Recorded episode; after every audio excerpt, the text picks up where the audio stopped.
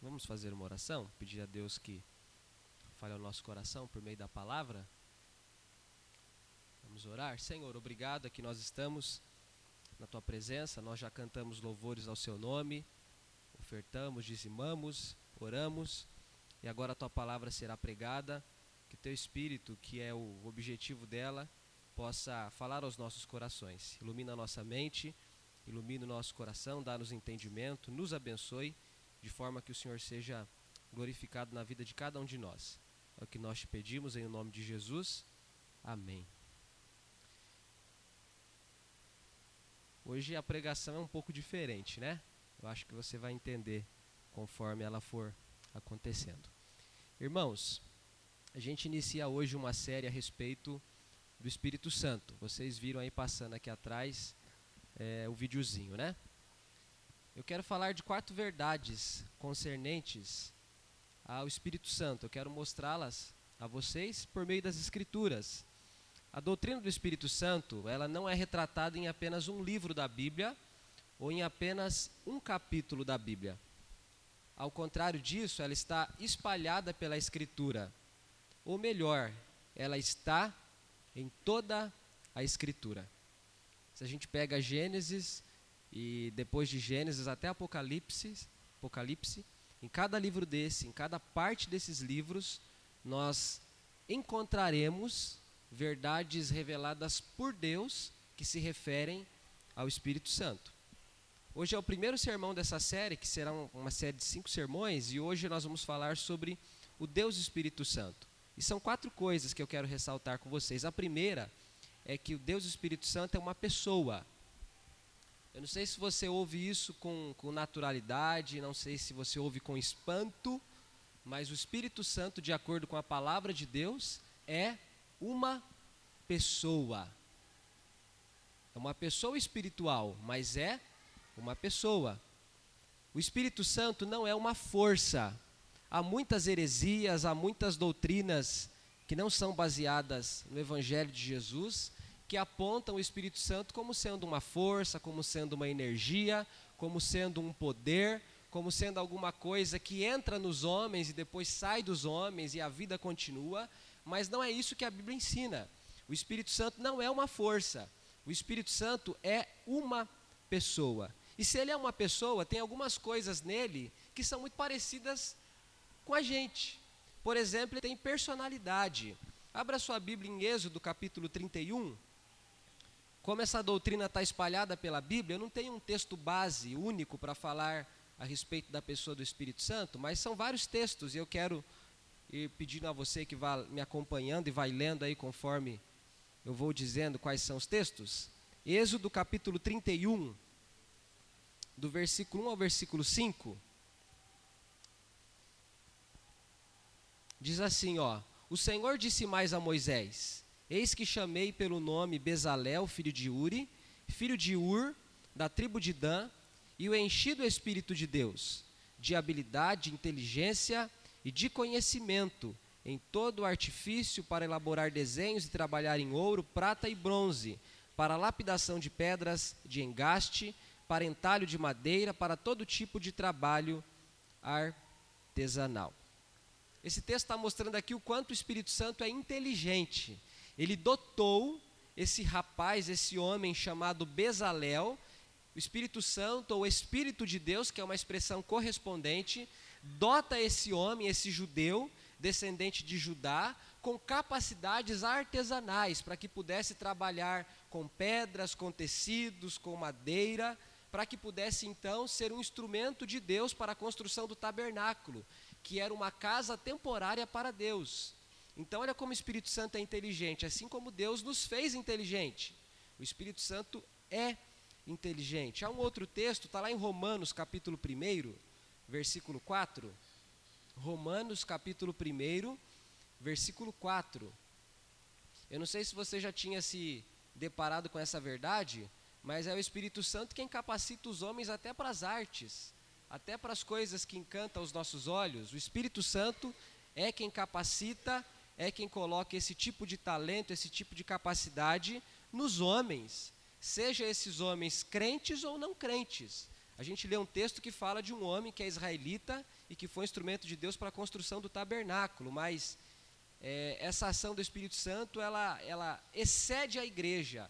O Espírito Santo também capacita homens comuns para que sejam talentosos e façam aquilo que podem fazer para o bem das pessoas. Romanos capítulo 1, versículo 4 diz assim: E foi designado filho de Deus com poder, segundo o espírito de santidade, pela ressurreição dos mortos, a saber, Jesus Cristo, nosso Senhor. Aqui Paulo está identificando o Espírito Santo como sendo alguém ou uma pessoa que é santa. O nome já diz Espírito Santo. A palavra santo, ela se refere sempre a Deus do Antigo Testamento. E quando a gente chega no Novo Testamento, os escritores bíblicos aplicam essa palavra ao próprio Espírito Santo, que é Deus. Então, o Espírito Santo é uma pessoa que tem personalidade, que tem inteligência, o caráter dele é perfeito, é santo, ele também tem vontade. Vá lá para o próximo texto, que é 1 aos Coríntios, capítulo 12.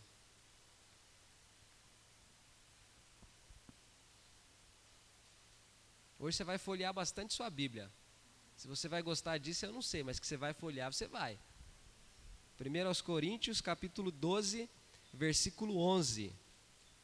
Diz assim: Mas um só e o mesmo Espírito realiza todas essas coisas, distribuindo-as a cada um individualmente, conforme ele quer. Aqui Paulo está mostrando que o Espírito Santo tem volição ele tem vontade própria, ele tem arbítrio. Ele escolhe o que ele quer. Ele dá dons conforme ele quer. Ele reparte os dons, ele distribui os dons, de acordo não com aqueles que pedem os dons, mas de acordo com a vontade dele em conceder os dons. Paulo diz assim: busquem com zelo os melhores dons, mas saibam que o Espírito divide, reparte, compartilha os dons conforme ele quer. Isso mostra que, sendo pessoa, ele não apenas tem personalidade, inteligência, o caráter dele não é apenas perfeito e santo, mas ele também tem vontade. Ele não é um bonequinho que fica refém de nós. Ele não é uma marionete nas nossas mãos. Ele não é uma varinha mágica que a gente manipula. O Espírito Santo não se dobra diante de nós, ele não ele não se ajoelha diante de nós, ele não faz as nossas vontades, mas ele tem uma vontade própria, que é definida pelo seu caráter perfeito, pelo seu caráter santo. Em Atos capítulo 13, um pouquinho para trás, nós vemos mais uma expressão de que o Espírito Santo tem vontade própria. Capítulo 13 de Atos, versículo 2. Eu vou ler o 1 e o 2. Diz assim: Havia na igreja de Antioquia profetas e mestres: Barnabé, Simeão, chamado Níger, Lúcio de Cirene, Manaém, que tinha sido criado com Herodes, o tetrarca, e Saulo. Enquanto eles estavam adorando o Senhor e jejuando, o Espírito Santo disse: Separem-me agora Barnabé e Saulo para a obra a que os tenho chamado.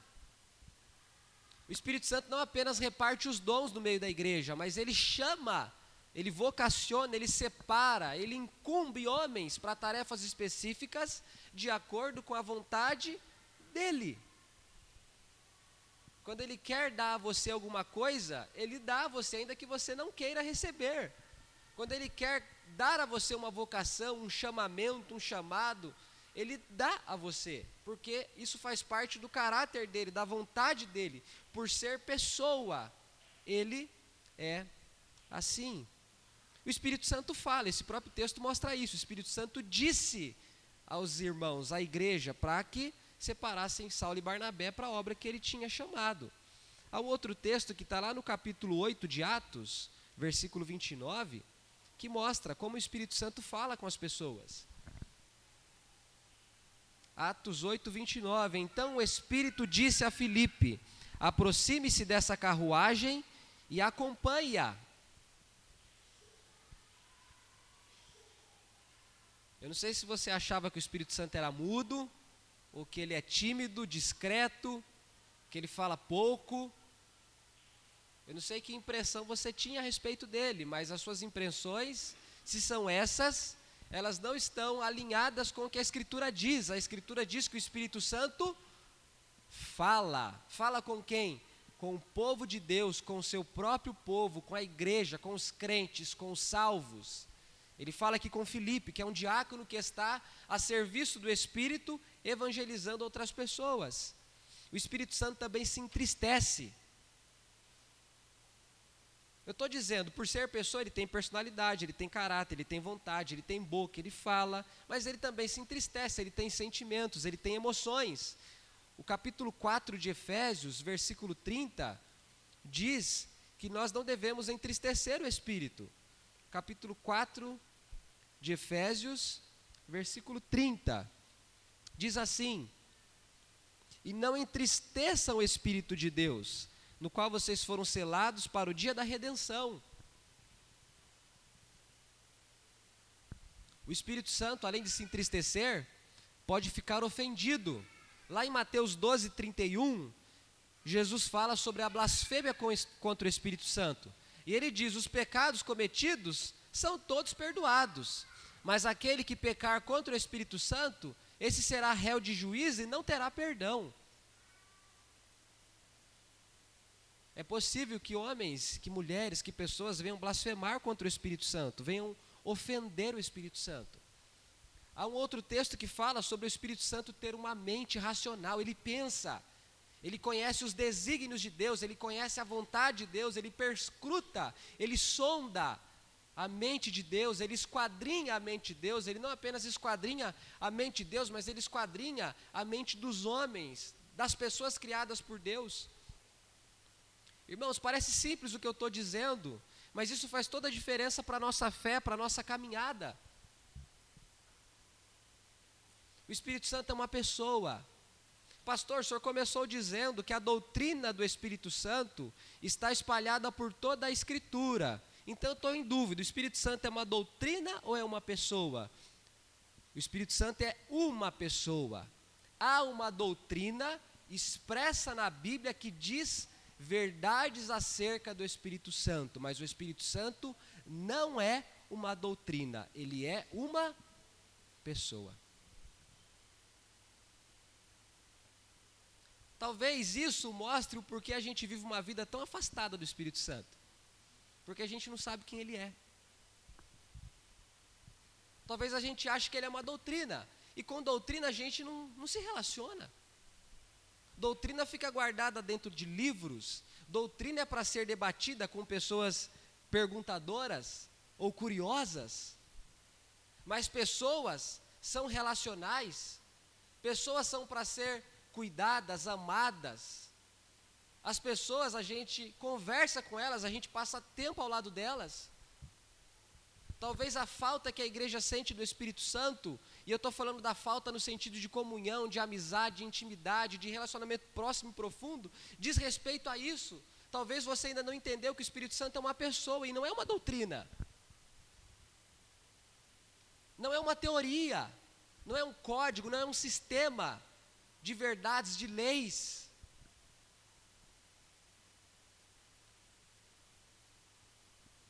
Isso diz sobre a nossa fé, irmãos. Eu tenho pensado nos últimos dias o quanto a gente tem se preocupado com a informação, com a informação cristã e não com a formação cristã. A gente fica esperando informação, mas a gente não quer passar por um processo de formação. Nós queremos informações, nós queremos conhecimento. A gente quer que as nossas dúvidas sejam sanadas. Nós buscamos respostas para as nossas perguntas. Nós queremos conhecer doutrinas, queremos dominar conceitos. E nós desperdiçamos nesse processo o quanto Deus nos forma enquanto a gente conhece a doutrina, enquanto a gente busca o conhecimento. E se o Espírito Santo não é por nós compreendido como sendo pessoa, o nosso relacionamento com Ele já toma um rumo completamente diferente. Você deve ter um celular aí no seu bolso, na sua bolsa.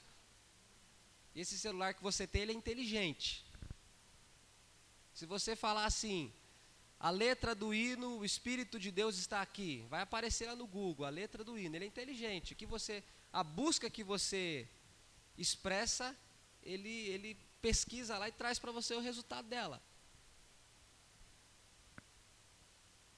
Essa mulher no celular que fala com você, sabe? Google, hora tal, que de vez em quando fala. Geralmente esse negócio soa quando não é para soar, né? Isso não é uma pessoa, isso é um sistema. Sei lá se isso é um robô, não sei como é que chama esse negócio. Mas não é uma pessoa. Portanto, ele só é útil para você quando você precisa dele.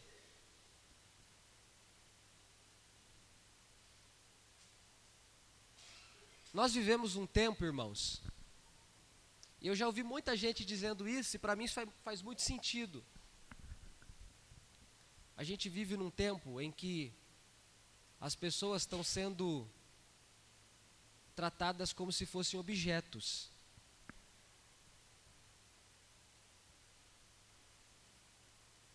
Objeto não precisa de cuidado. Você não precisa acordar de manhã, ir lá no seu carro e perguntar se ele dormiu bem à noite. Se estava frio lá fora na garagem. Ele é um carro, ele é um objeto. Você não precisa perguntar para sua moto, para sua bicicleta, para sua mesa, para o seu computador, para o seu celular, se ele gostou do almoço, da janta, se ele está com calor, se ele está com frio. Você não precisa, objeto é tratado como objeto. O máximo que a gente faz com o objeto é cuidar dele, caso ele tenha sido muito caro, né? Para não ter jogado dinheiro fora. Então a gente cuida dele para não quebrar, para não estragar, para a vida útil dele durar o máximo possível. Mas as pessoas são diferentes. Você está acompanhando meu raciocínio? Faz sentido para você porque a gente se afasta do Espírito Santo? Porque a gente distrata, porque a gente desmerece, porque a gente despreza. Sabe qual que é a grande ironia disso? Que nós somos pentecostais. Nós somos o ramo do protestantismo que tem a fama de ser muito próximo do Espírito Santo, mas a gente trata o Espírito Santo não como pessoa, mas como objeto. Quando a gente precisa de poder, né? A gente busca o Espírito Santo. Quando a gente precisa de milagre, a gente busca o Espírito Santo. Mas quando a gente recebeu o poder, o milagre, o Espírito Santo fica abandonado, fica de canto, fica de lado. A gente não o trata como quem ele é, o Espírito Santo é uma pessoa, essa é a primeira verdade que a Bíblia aponta a respeito dele. A segunda verdade é que ele é uma das pessoas da Trindade. Pastor, o senhor está entrando num terreno perigoso, esse negócio é difícil. É. A Trindade tem os seus mistérios, que mente alguma consegue desvendar. A Bíblia diz desde o princípio que há um só Deus, há um só Senhor. Todavia, esse um só Deus existe em três pessoas: Pai, Filho e Espírito Santo. O Espírito Santo é Deus. Olha o que diz o Salmo 139, versículo 7 e versículo 8. Salmo 139, versículos 7 e 8.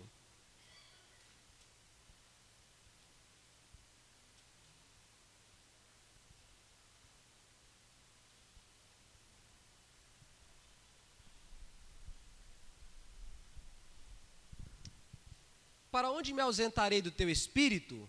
Perceba que é espírito com, com E maiúsculo, é o Espírito de Deus, é o Espírito Santo. Para onde fugirei da tua face? Se subo aos céus, lá estás. Se faça a minha cama no mais profundo abismo, lá estás também. Se toma as asas da alvorada e me detém nos confins do mar, dos mares, ainda lá tua mão me guiará e a tua mão direita me susterá. Esse, esse texto está falando do, de Deus, do Deus eterno, do Deus Pai, do Deus que existe em três pessoas. E a gente aprende desde criança na fé cristã quem se converteu na infância, ou vem à igreja desde a infância, não importa se foi depois, a gente aprende uma palavra difícil, a gente diz que Deus é onipresente, o que significa que Ele está em todos os lugares. E aqui o texto está dizendo: para onde eu poderei escapar do teu espírito? Se eu for lá, o senhor está. Se eu for cá, o senhor está. Se eu for do outro lado, o senhor está também. Se eu for lá, o senhor está. O texto está mostrando que o espírito também é onipresente, porque ele é Deus. Ele é Deus. Atos capítulo 5.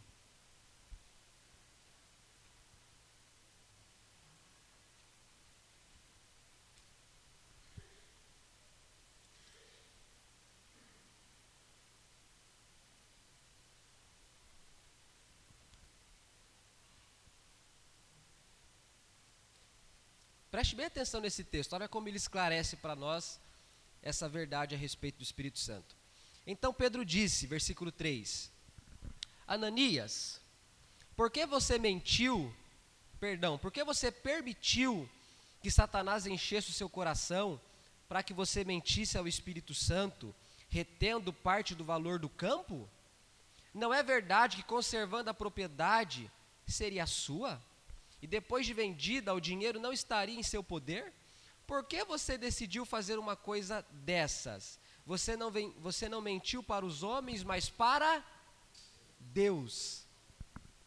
Pedro está dizendo, Ananias, por que, que você permitiu que o diabo enchesse seu coração e você mentisse contra o Espírito Santo? E no mesmo contexto, no mesmo momento, Pedro diz: Você não mentiu aos homens, mas mentiu a Deus. O Espírito Santo é Deus, Ele é divino. É de, é de fato o divino Espírito Santo. Ele é divino, Ele é Deus.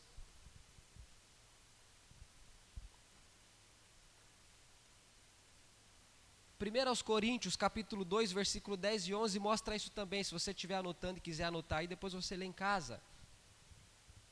Agora uma coisa precisa ser dita, a nomenclatura que a gente fala a respeito da Trindade é a seguinte: Deus é um só, mas existem três pessoas, na pessoa do Pai, do Filho e do Espírito Santo. Certo? Qual que é o princípio lógico para a gente entender uma afirmação como essa? Quem é maior, pai ou filho? Alguém me responda. Na linguagem comum do dia a dia, quem é maior, pai ou filho? Quem é maior, Jesus ou o Espírito Santo? Esse é o grande erro.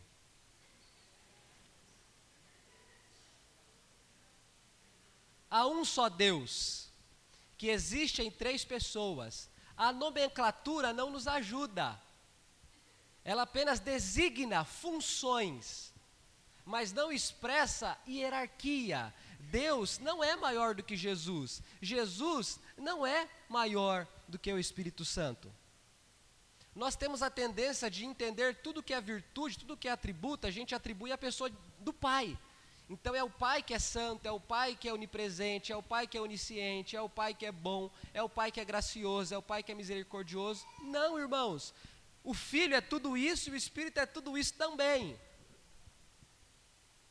Não são três deuses, é um Deus que existe em três pessoas. Pastor, o senhor está complicando a minha cabeça. Eu não sei explicar melhor do que isso. É o que a Bíblia me permitiu conhecer. É o que a Bíblia me permitiu conhecer. É o que ela revela a nós. Esse é um mistério que Deus não revelou de forma a saciar a curiosidade ou a razão humana.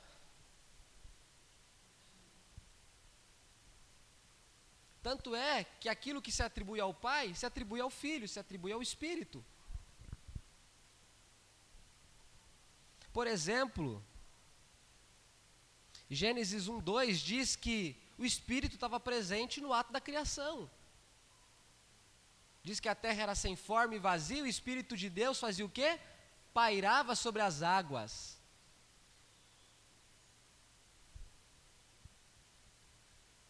Deus não foi criado, Deus não tem princípio nem fim.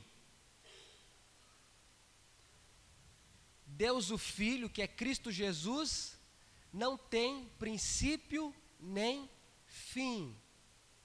Mas ele nasceu. Onde é que ele estava antes de nascer? Ele estava na, na posição pré-encarnada. Mas ele sempre foi, ele sempre é. Humanamente falando, ele nasceu, mas ele sempre existiu desde sempre. Nunca houve um momento em que Deus não existisse, irmãos. Isso funde a nossa cabeça. Tudo que a gente conhece tem começo, meio e fim. A nossa mente é tão limitada que a gente não consegue acompanhar esse raciocínio. Como é que alguém pode ter existido desde sempre? Você já percebeu a criança quando ela olha o álbum dos pais, do casamento, e que ela vê que ela não está lá, ela fica angustiada? Onde é que eu estou? Aí você diz para ela, você estava em lugar nenhum. E ela, como é que pode? Como é que, como é que é? houve um tempo que não existia? Isso, houve um tempo que você não existia. Vá ver o álbum dos seus pais.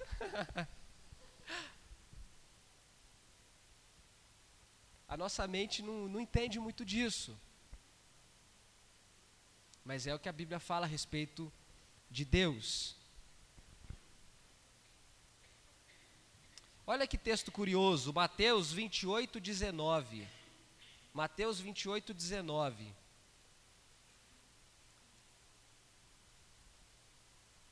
Jesus está dizendo as suas últimas palavras. Depois ele vai dizer algumas palavras lá no capítulo 1 de Atos e já vai subir aos céus. Portanto, vão e façam discípulos de todas as nações, batizando-os em nome do Pai, do Filho e do Espírito Santo. Eles estão na mesma posição.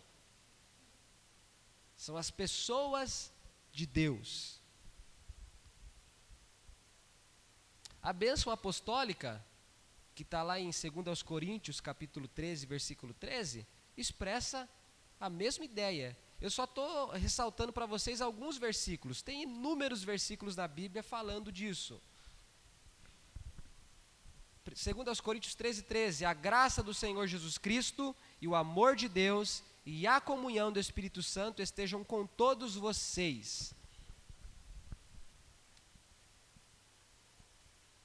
Irmãos, a primeira coisa que eu disse para vocês é que o Espírito Santo é uma pessoa, ele não é uma força, ele não é uma energia, ele não é um pensamento positivo. A segunda coisa é que ele é uma das pessoas da Trindade. Ele é Deus.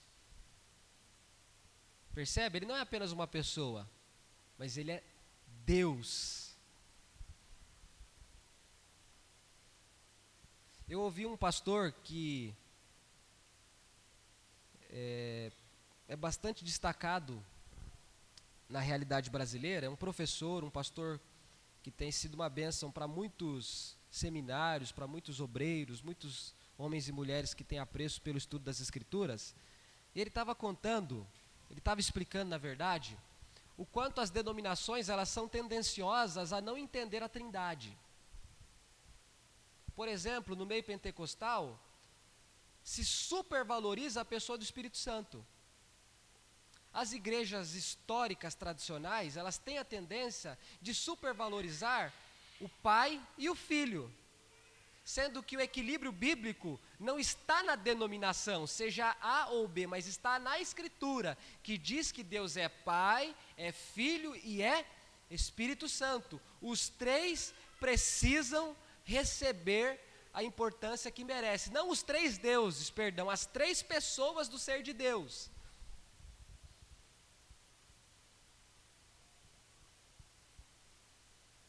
A honra que Deus merece, sendo Pai, Deus merece sendo Filho, Deus merece sendo Espírito.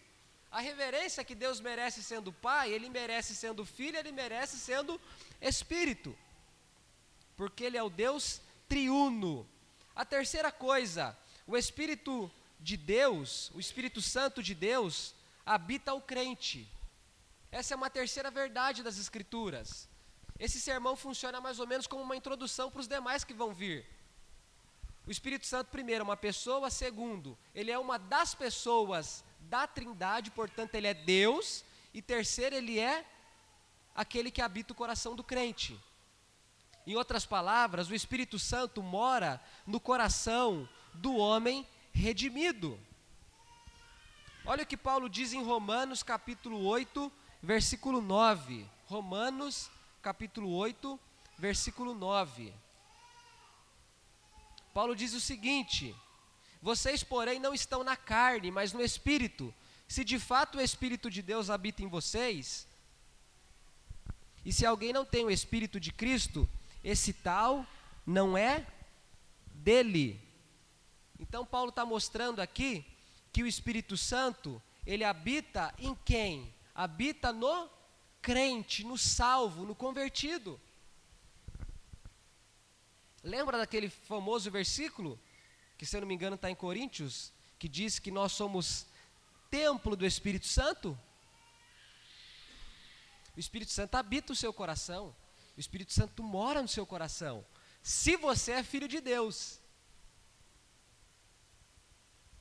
essa morada expressa a comunhão que nós temos com Deus.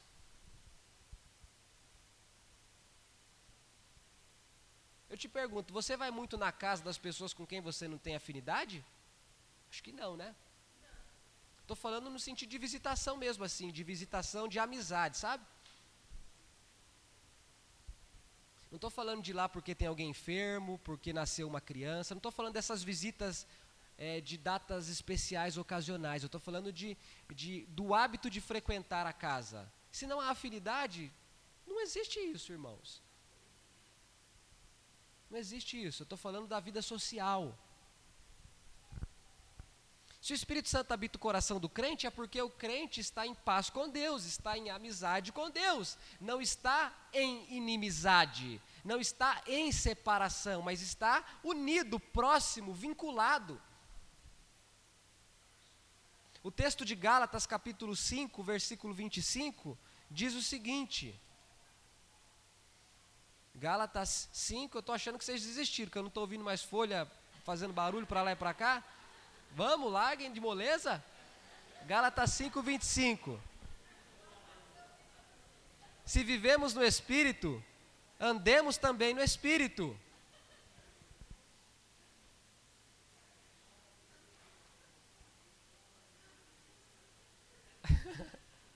Vamos, folhei a Bíblia aí, ué. Faça igual os crentes de Bereia. Vai que eu estou ensinando mentira para vocês. Vai que eu estou falando da minha mente. Vai que eu tive um surto aqui e estou inventando coisas, né? Vão abrindo a Bíblia e vão lendo. Vou falar para vocês o versículo que eu falava para o pastor Rosendo quando era criança. Vai ter com a formiga ao preguiçoso. Provérbios 22, alguma coisa. Vá folhear sua Bíblia. Tá vendo como crente é? Crente não gosta de ler a Bíblia nem na igreja, piorou em casa, hein? É, vocês acham que eu não sei, né? Piorou em casa, né? Ah, meu Deus do céu. Gálatas 5:25. Se vivemos no espírito, andemos também no espírito. Como é que você anda no espírito se o espírito não habita o seu coração?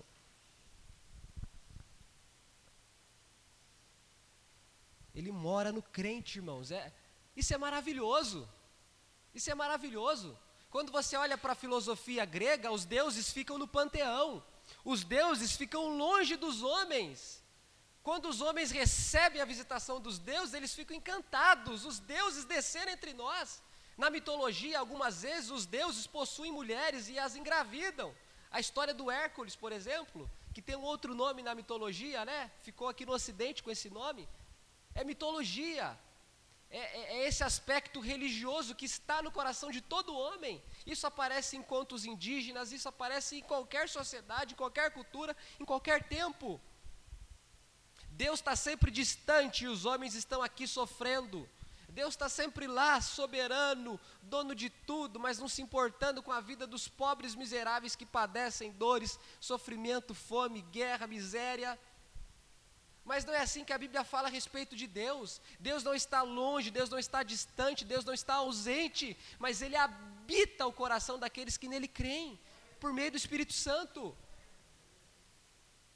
Você não precisa vir a esse prédio para encontrar o Espírito Santo. Isso aqui é um lugar de comunhão. Isso aqui é um lugar público da nossa fé ser edificada, de nós celebrarmos o sacramento, de nós cantarmos, ofertarmos, orarmos, orarmos uns com os outros. Mas o Espírito Santo, Deus habita em nós. É por isso que lá onde as pessoas não podem ir ao templo, eles se reúnem debaixo do pé de manga mesmo, não tem problema nenhum. Porque Deus não habita em casas ou em templos feitos por mãos. Ele habita a criatura a quem ele formou e a quem ele está redimindo, restaurando. O Espírito Santo habita o coração do crente. É por isso que Davi dizia lá no Salmo 51: Senhor, não retires de mim o teu Espírito Santo, torna a dar a mim a alegria da tua salvação.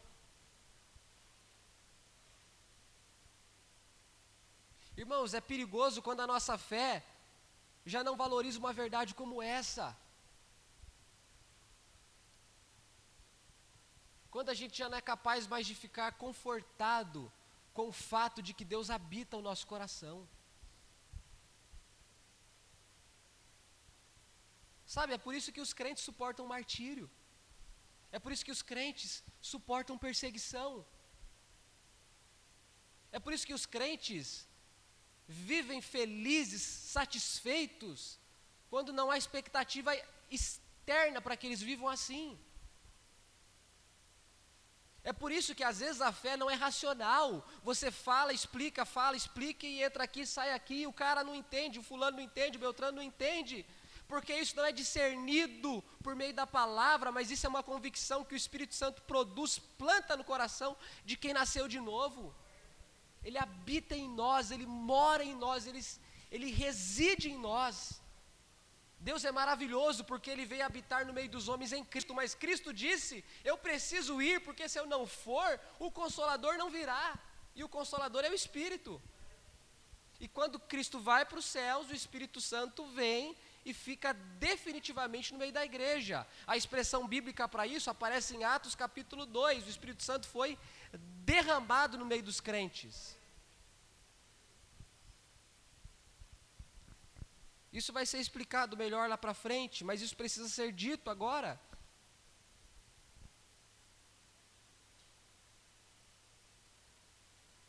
A quarta coisa, o Espírito Santo é o, é o, autor das Escrituras, o Espírito Santo de Deus é o autor das Escrituras, e elas são inseparáveis dele. São quatro verdades que eu não inventei. Se você procurar, você vai ver um monte de gente falando delas. Eu não preciso inventar nada, a roda está aí. É só pôr ela para rodar, para rolar. O Espírito de Deus é uma pessoa. O Espírito de Deus é uma das pessoas do ser de Deus, da Trindade. O Espírito de Deus habita o crente. E o Espírito de Deus, ou o Espírito Santo de Deus, é o autor das Escrituras e elas são inseparáveis dele. Vá lá para Timóteo, 2 Timóteo capítulo 3, versículo 16. 2 Timóteo capítulo 3, versículo 16. 2 Timóteo 3,16. Toda a escritura é inspirada por Deus e útil para o ensino, para a repreensão, para a correção, para a educação na justiça, a fim de que o servo de Deus seja perfeito e perfeitamente habilitado para toda boa obra. A escritura é inspirada por Guarde essa expressão. Agora vá lá para 2 Pedro 1, um pouquinho para frente. 2 Pedro 1, versículo 20 e versículo 21.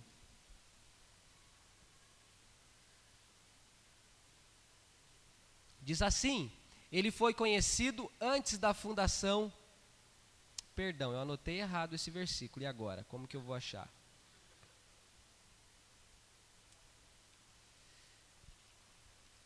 É, é segunda, é que eu estou lendo primeira. Perdão, eu falei certo para vocês, mas abri no texto errado. É segunda de Pedro, capítulo 1, versículo 20 e 21. Primeiramente, porém, saibam que nenhuma profecia da Escritura provém de interpretação pessoal, porque nunca jamais qualquer profecia foi dada por vontade humana, entretanto, homens falaram da parte de Deus movidos pelo Espírito Santo. significa que quando Paulo escreve o que ele escreveu, ele não escreveu porque ele quis, mas porque o Espírito Santo o levou a escrever aquilo. Quando Moisés escreve Pentateuco, não é porque Moisés estava inspirado, no mesmo sentido em que um músico, uma banda, uma orquestra fica inspirada para tocar. Não, não é inspiração no sentido de talento, é inspiração no sentido de que aquelas palavras foram sopradas por Deus, vieram de Deus.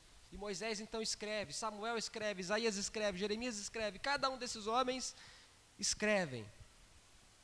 Todos eles são os escritores, mas o Espírito Santo é o autor autor. A pena estava na mão de Paulo, de Pedro, de João, de Tiago, mas a mente que inspira a mente humana era a mente do Espírito.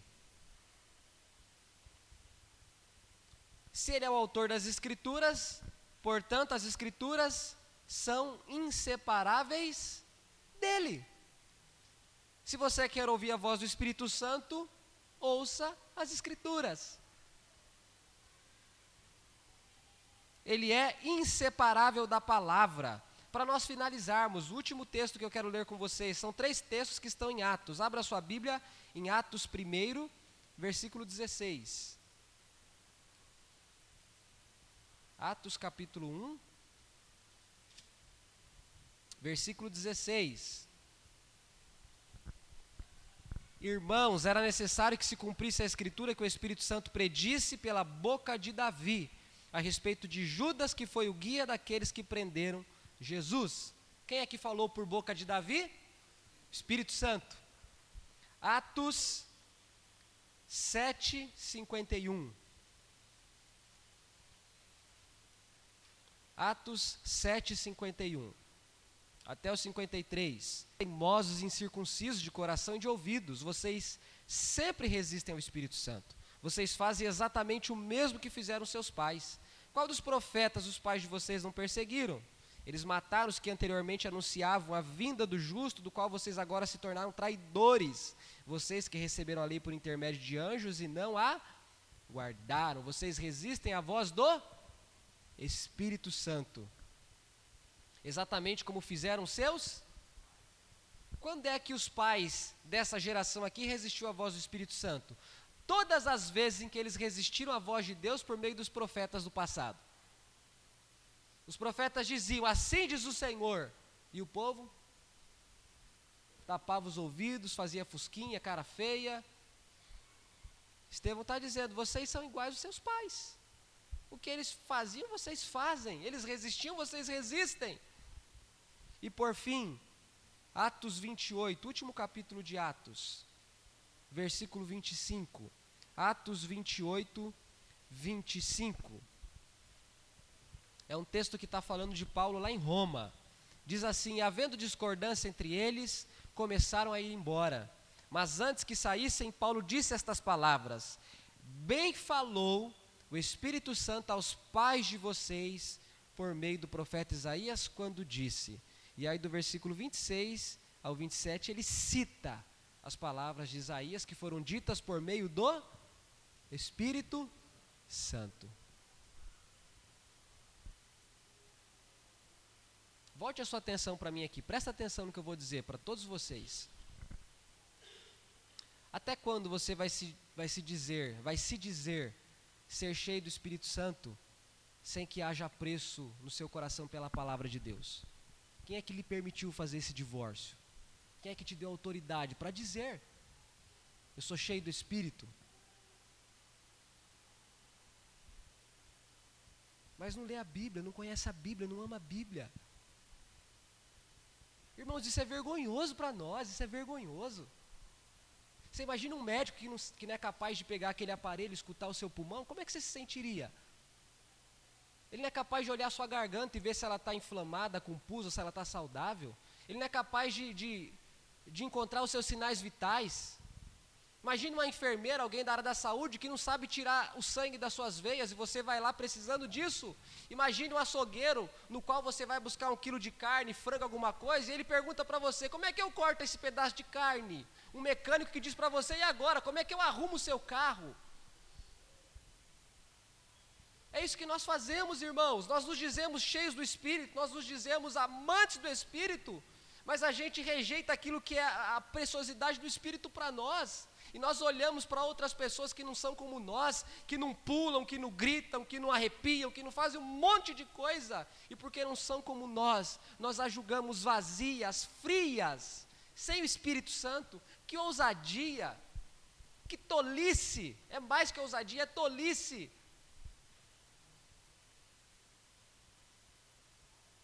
E não é só ler a Bíblia para conhecer, não, é ler a Bíblia para obedecer, para cumprir a vontade de Deus, e naquilo que não pode ser cumprido, se agarrar na justiça de Cristo, porque Ele cumpriu aquilo que eu não cumpro. Mas amar a Escritura, amar a palavra, discernir o valor da palavra,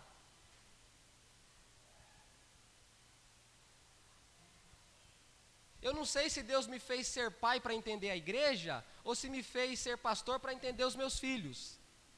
Você vai entender por quê? Porque todo dia em casa eu tenho que repetir o beabá para o João e para Eloá. Comam a comida, comam a comida. Você entendeu o que eu quero dizer?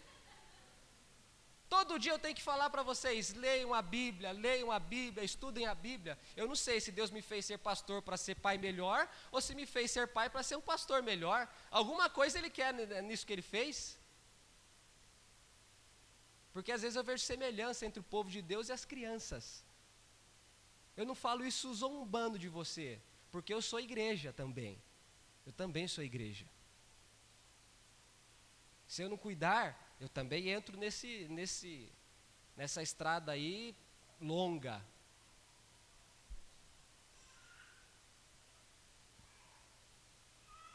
Você quer ouvir a voz do Espírito Santo?